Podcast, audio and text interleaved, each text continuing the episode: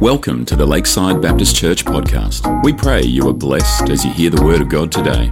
For more information regarding Lakeside Baptist Church, please visit lakeside.asn.au.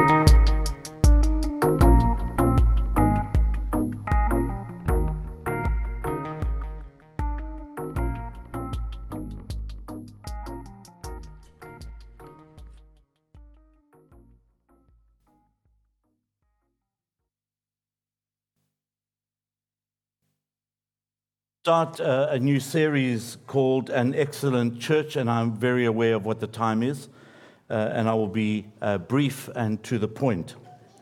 The first question I need to ask uh, and explain uh, what is the church. And from the New Testament, uh, there are a number of metaphors on what the church is. one of them is that it is a bride, it's called the bride of Christ. And, and so, uh, when we look at the definition of what the word uh, bride means or the word church, it's the Greek word, as you can see in that next slide, the Greek word ecclesia. Ecclesia. And the question is is it a building or is it people? Well, clearly, from its definition, it is people. You can have a beautiful, beautiful cathedral, but if there are no people, that's a building, that's not a church. Uh, but the word ecclesia means called out people. And so the early church translate, translators uh, of the English Bible uh, mistranslated uh, the word ecclesia using the English word church uh, instead of assembly or congregation. And so if it's in a building but there's no people, that's not church. It can be uh, stained glass windows, it could be uh, labeled church, it can have the title, uh, but if there are no people, then that is just a building. But if you're traveling down the highway and you can see in the distance, uh, where I grew up in Johannesburg, uh, often uh, as you're traveling on the, on the highway, you'll see in the distance under a tree there are a group of people 20, 30, 50 people gathering together, not in a building because they cannot afford one, but under a tree for a bit of shade, that is a church. Because essentially, what we're talking about here, it's, it's a place of Christian worship. It's a religious service. Um, uh, and in the world today, it's Christian believers, followers of the Lord Jesus Christ. And so in the New Testament times, uh, we could see in that next slide uh, the word was used to represent a group of people who had assembled together. The word ecclesia comes from two words, ek, which is a preposition to take out, out, and uh, uh, the, the, the other word connected to that ek is the word kaleo, uh, which means called out people. People who are called out to do the things of God. Now, with that in mind, let's read Acts chapter 2, verses 37 to 41. When people heard this, they were cut to the heart and said to Peter and the other apostles, Brothers, what shall we do? Peter replied, Repent and be baptized, every one of you, in the name of Jesus Christ for the forgiveness of your sins, and you will receive the gift of the Holy Spirit. The promise is for you and your children and for all who are far off, for all whom the Lord our God will call. Just a quick uh, note there.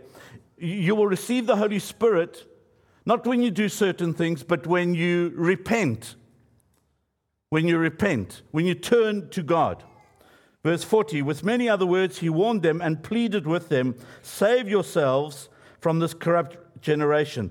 Those who accepted his message were baptized, and about 3,000 were added to their number that day. As I mentioned, the New Testament uses this beautiful metaphor of a bride. And Joseph Aldrich, in his book Lifestyle Evangelism, on page 26, says this A calling forth of beauty. Carefully take note of the purpose, the product, and the process of Christ's love. The purpose of Christ's love is to call forth beauty without stain or wrinkle. The product of Christ's love is said to be holiness and blamelessness. Holy describes the character of the church, blameless describes her conduct. Christ's love of his bride is the process by which he develops her holy character and blameless conduct. On page 32, he says, How again did the Father send him? Talking about Jesus. Essentially, he became one of us. Kind of John chapter 1, verse 14. Uh, God became flesh and dwelt among us. That word dwelt means he came and tabernacled among us. He came and, and put uh, his tent up among us. He didn't book uh, in a foreign hotel, no, but he pitched his tent among us. The word became flesh, it says, God did not send a telegram or shower evangelistic Bible study books from the heaven or drop a million bumper stickers from the sky saying, Smile, Jesus loves you. He sent a man, his son, to communicate the message. His strategy has not changed. He still sends men and women, ecclesia, the church. He still sends men and women, you and I who believe in the Lord Jesus Christ, before he sends tracts and techniques to change the world. You may think that this strategy is risky, Aldrich says, but that is God's problem, not yours. In other words, God has chosen to grow his kingdom through men and women like you and I who believe in him. And so you see there that there is a, a picture of a beautiful bride there. And when you look at some of the, the qualities of a bride, you begin to see um, that she radiates from the inside out. Uh, she is stunning. That dress is stunning. Her hairstyle is perfect with 20 cans of whatever the ladies spray on it, and not a hair is out of place. Her makeup is perfectly flawless. Her eyes are sparkling. Folk, I've done over 300 weddings, and, and, I can tell you I've never seen an ugly bride. I've seen different looking brides, but not an ugly one. And so, th- this, this beautiful image and this metaphor that's used in the scripture, it's used uh, in the Old Testament many, many times of God being the faithful husband and the, the children of Israel being the bride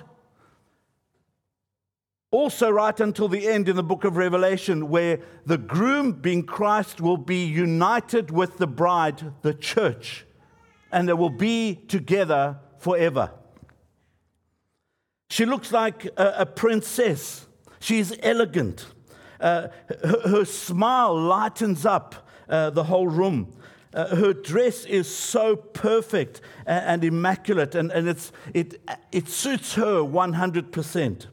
Uh, she's glowing. Her, her, beauty is just so uh, infectious.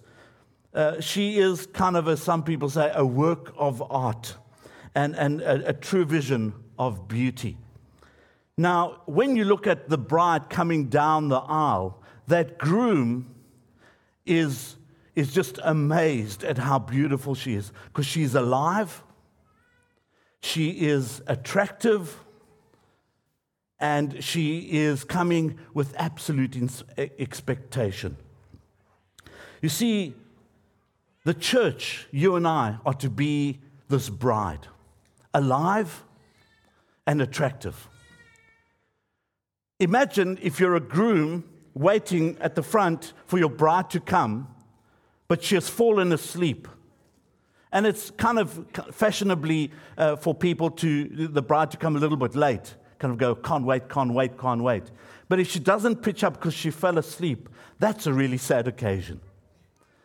And the sad part is that in many circumstances, there are local groups of congregations where they are a bride, but they're fast asleep.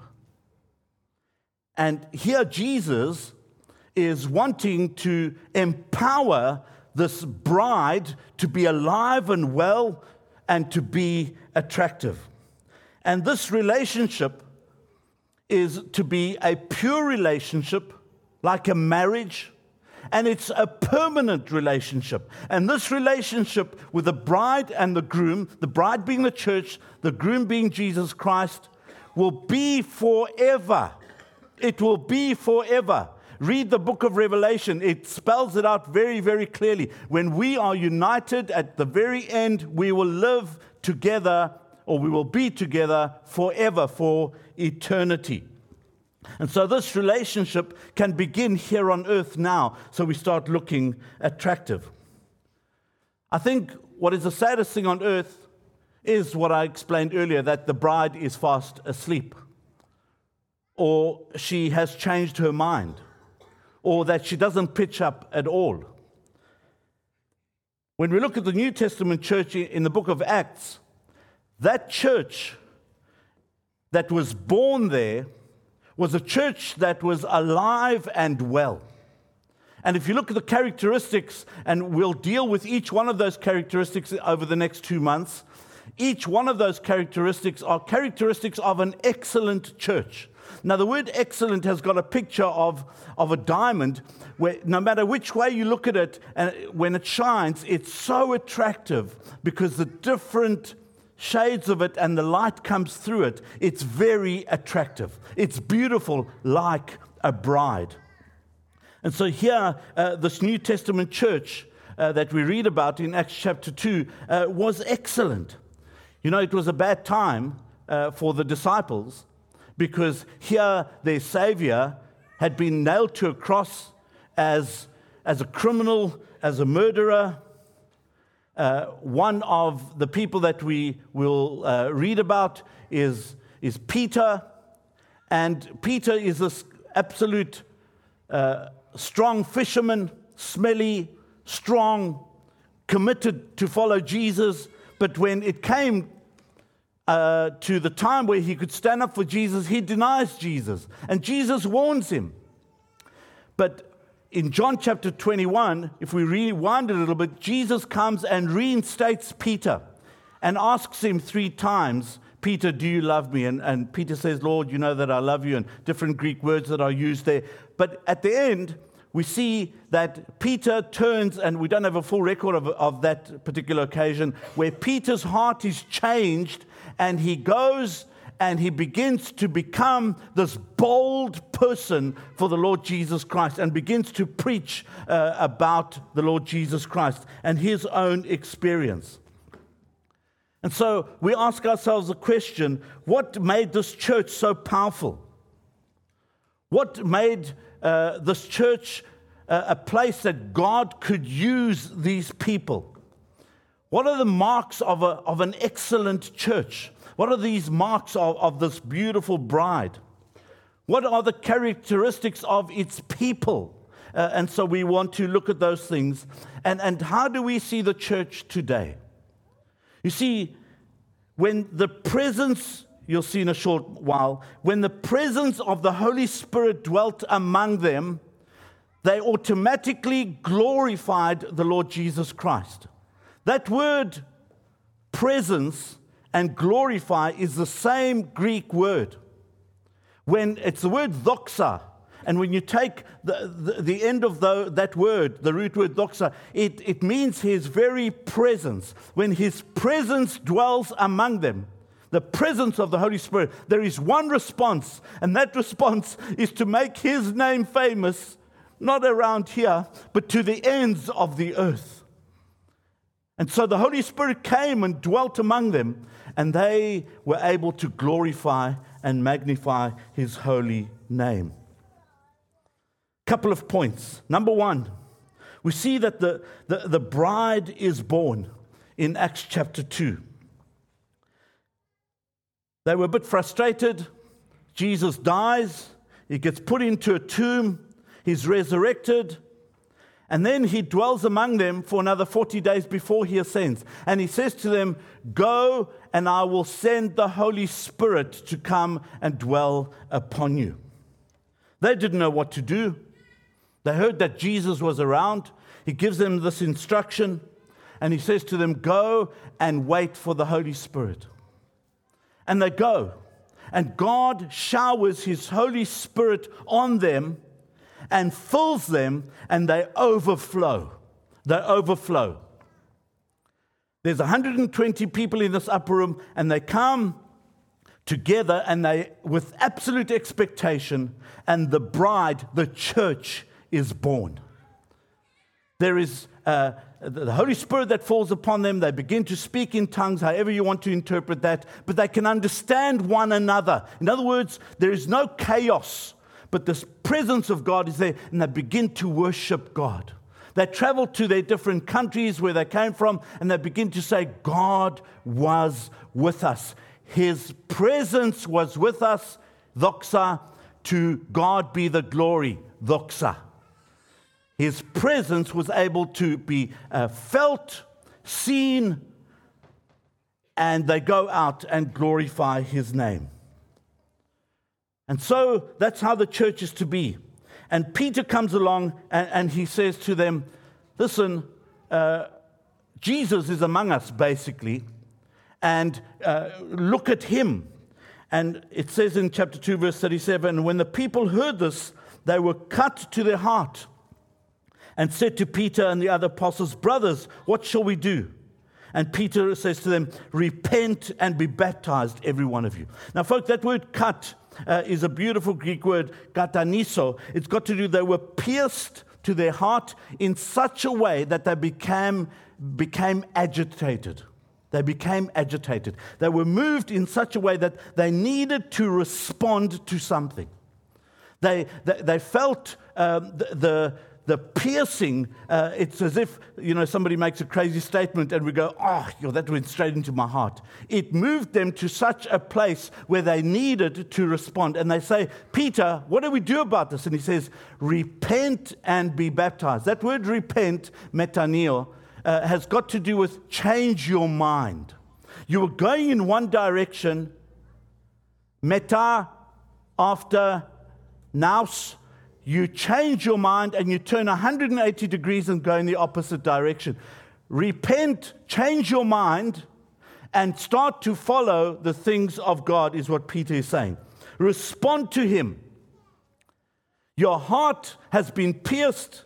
You need to change the way you're going. In other words, there is sorrow, there is remorse, and that sorrow and remorse that's come out of that pierced heart needs to be filled with something else and God fills them with His Spirit. And what does He do? He fills them not only with His Spirit, but He fills them to overflow because the reason for the filling is the overflow. Let me say it one more time before I say it another thousand times over the next few weeks. The reason for the filling is the overflow. You'll be dreaming about that at night when I'm finished. Because when He fills us, it's to overflow.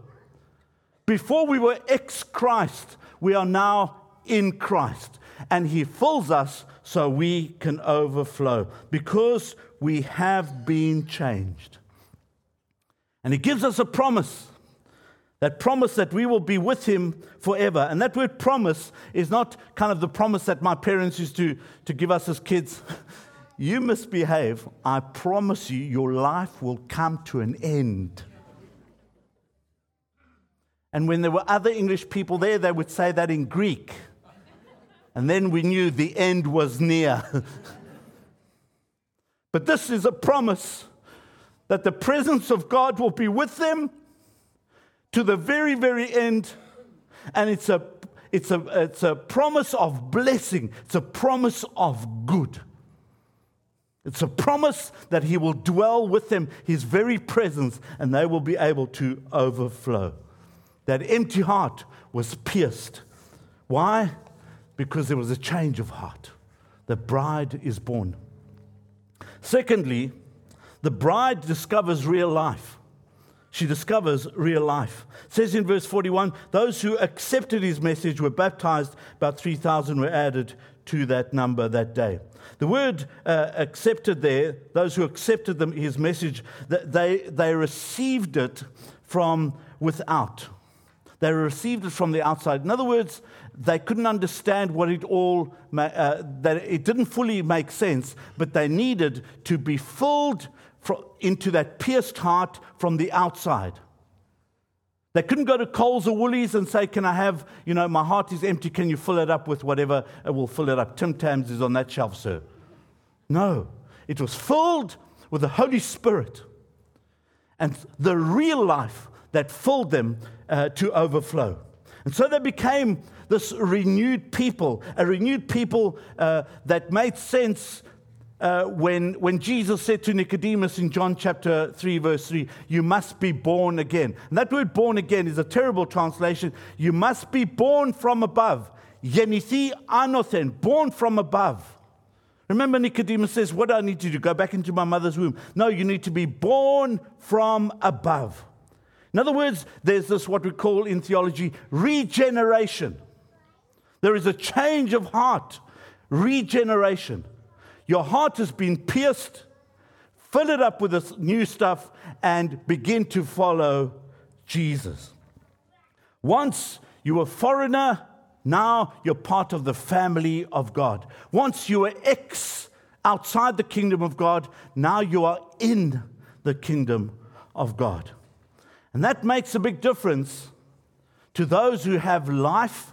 And the word life there kind of has got to do with it's not just only long years on this earth, but quality of life. Life that's characterized by holiness. And so when you begin to see that, that this bride that was born discovers real life, you begin to see that there is a change. They didn't sign a piece of paper that said, I, you know, kind of belong to a particular congregation. No, their hearts were changed. Their hearts were changed. And they began to uh, accept real life and they began to appreciate it. You see, joining a church doesn't make you a Christian. A change of heart makes you a Christian. And with a change of heart, there's a change of lifestyle. The reason for the filling is the overflow. There was a change there because they realized what real life is all about it's the presence of God. Thirdly, and in closing, the bride is baptized. That passage today says that after they repented, after they received this real life, they realized that they needed to be obedient, and that's to be baptized. And baptism, folk, is more than a ceremony. It's more than getting a little piece of paper and a certificate, and one day you'll kind of be able to say, Well, I got baptized. No, it's, it's, you're doing it in obedience. Because in Matthew chapter 28, Jesus said, gave this command. It's a command uh, uh, that says, Therefore, go and make disciples of all nations, baptizing them in the name of the Father and of the Son and of the Holy Spirit. We know that Jesus himself was baptized, not, not as an infant, but baptized uh, by John the Baptist. And, and then Jesus gives this command. And Peter says exactly the same on that day of, of Pentecost uh, when, when the bride, the church, is born. And he says, Repent and be baptized, every one of you, in the name of Jesus Christ for the forgiveness of your sins. For the sake of time, let me just say this. The baptizer, baptizer is God. The baptizant, the person being baptized, is whoever is being baptized. But the word in, in, is huge. Those two little letters, in. Because the symbolism behind that, it's not the water, it's the symbolism behind that water. It's got to do with, with uh, the, the, symbolism that, that we read about in, in Romans chapter 6 in the first 11 verses, where there is this identification with the death of the Lord Jesus Christ as you go down and the resurrection of the Lord Jesus Christ. Not the water, but the symbolism that's the identification with Jesus Christ. And, folk, it's not done in secret. It's done in public. In other words, it's a public declaration of inner transformation. Now that my heart has been pierced, and I have remorse and regret, I repent and it's filled with the Holy Spirit, I now have this new life and want to follow Jesus. And Jesus said, I'm to be baptized. And so, in obedience to faith, I want to be baptized publicly because there's something going on in this heart. It's been pierced, it's been changed. And so, an excellent church is a group of people who have repented, who know the Lord Jesus Christ personally, they have a relationship with Him, and they want to follow him even through the waters of baptism. It's a group of people that meet together and want to glorify the name of Jesus. They want to make his name famous because they sense his presence among them.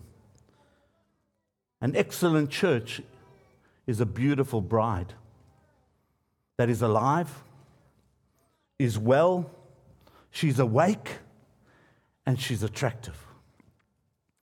In South Africa, when we saw a bride in a car, when we were in the army, we had to stand at attention and salute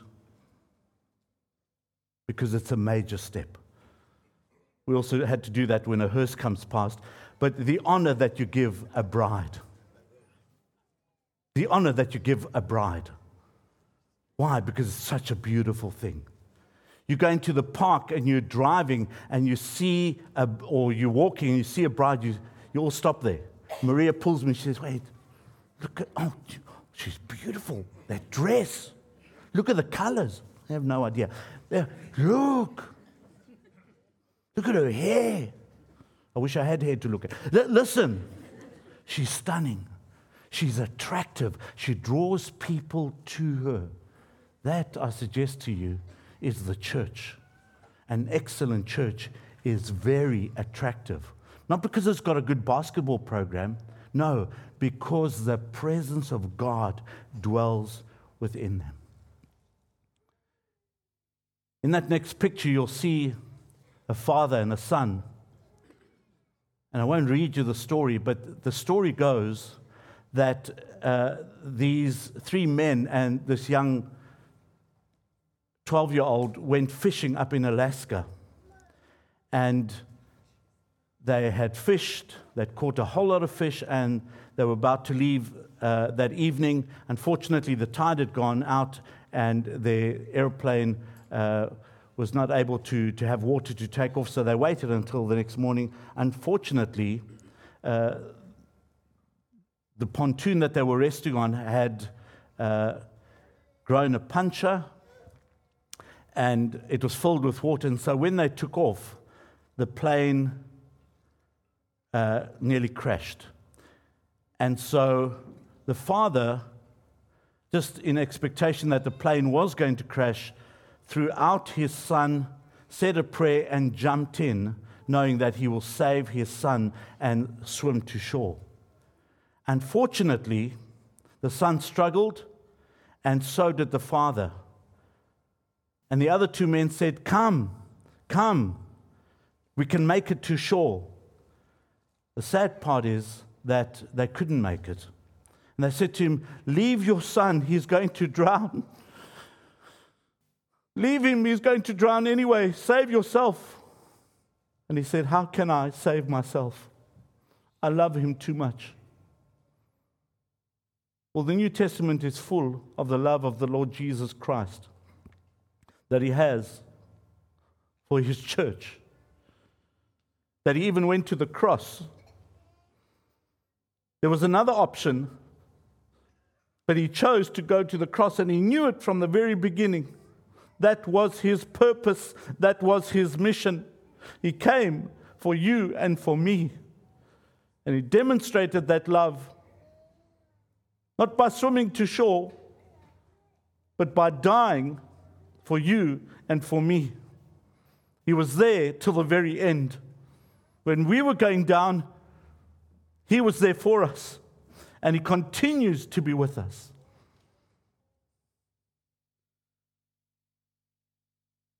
But, friends, not only does He continue to be with us, He wants us to enjoy Him. The bride and the groom are to be enjoying one another.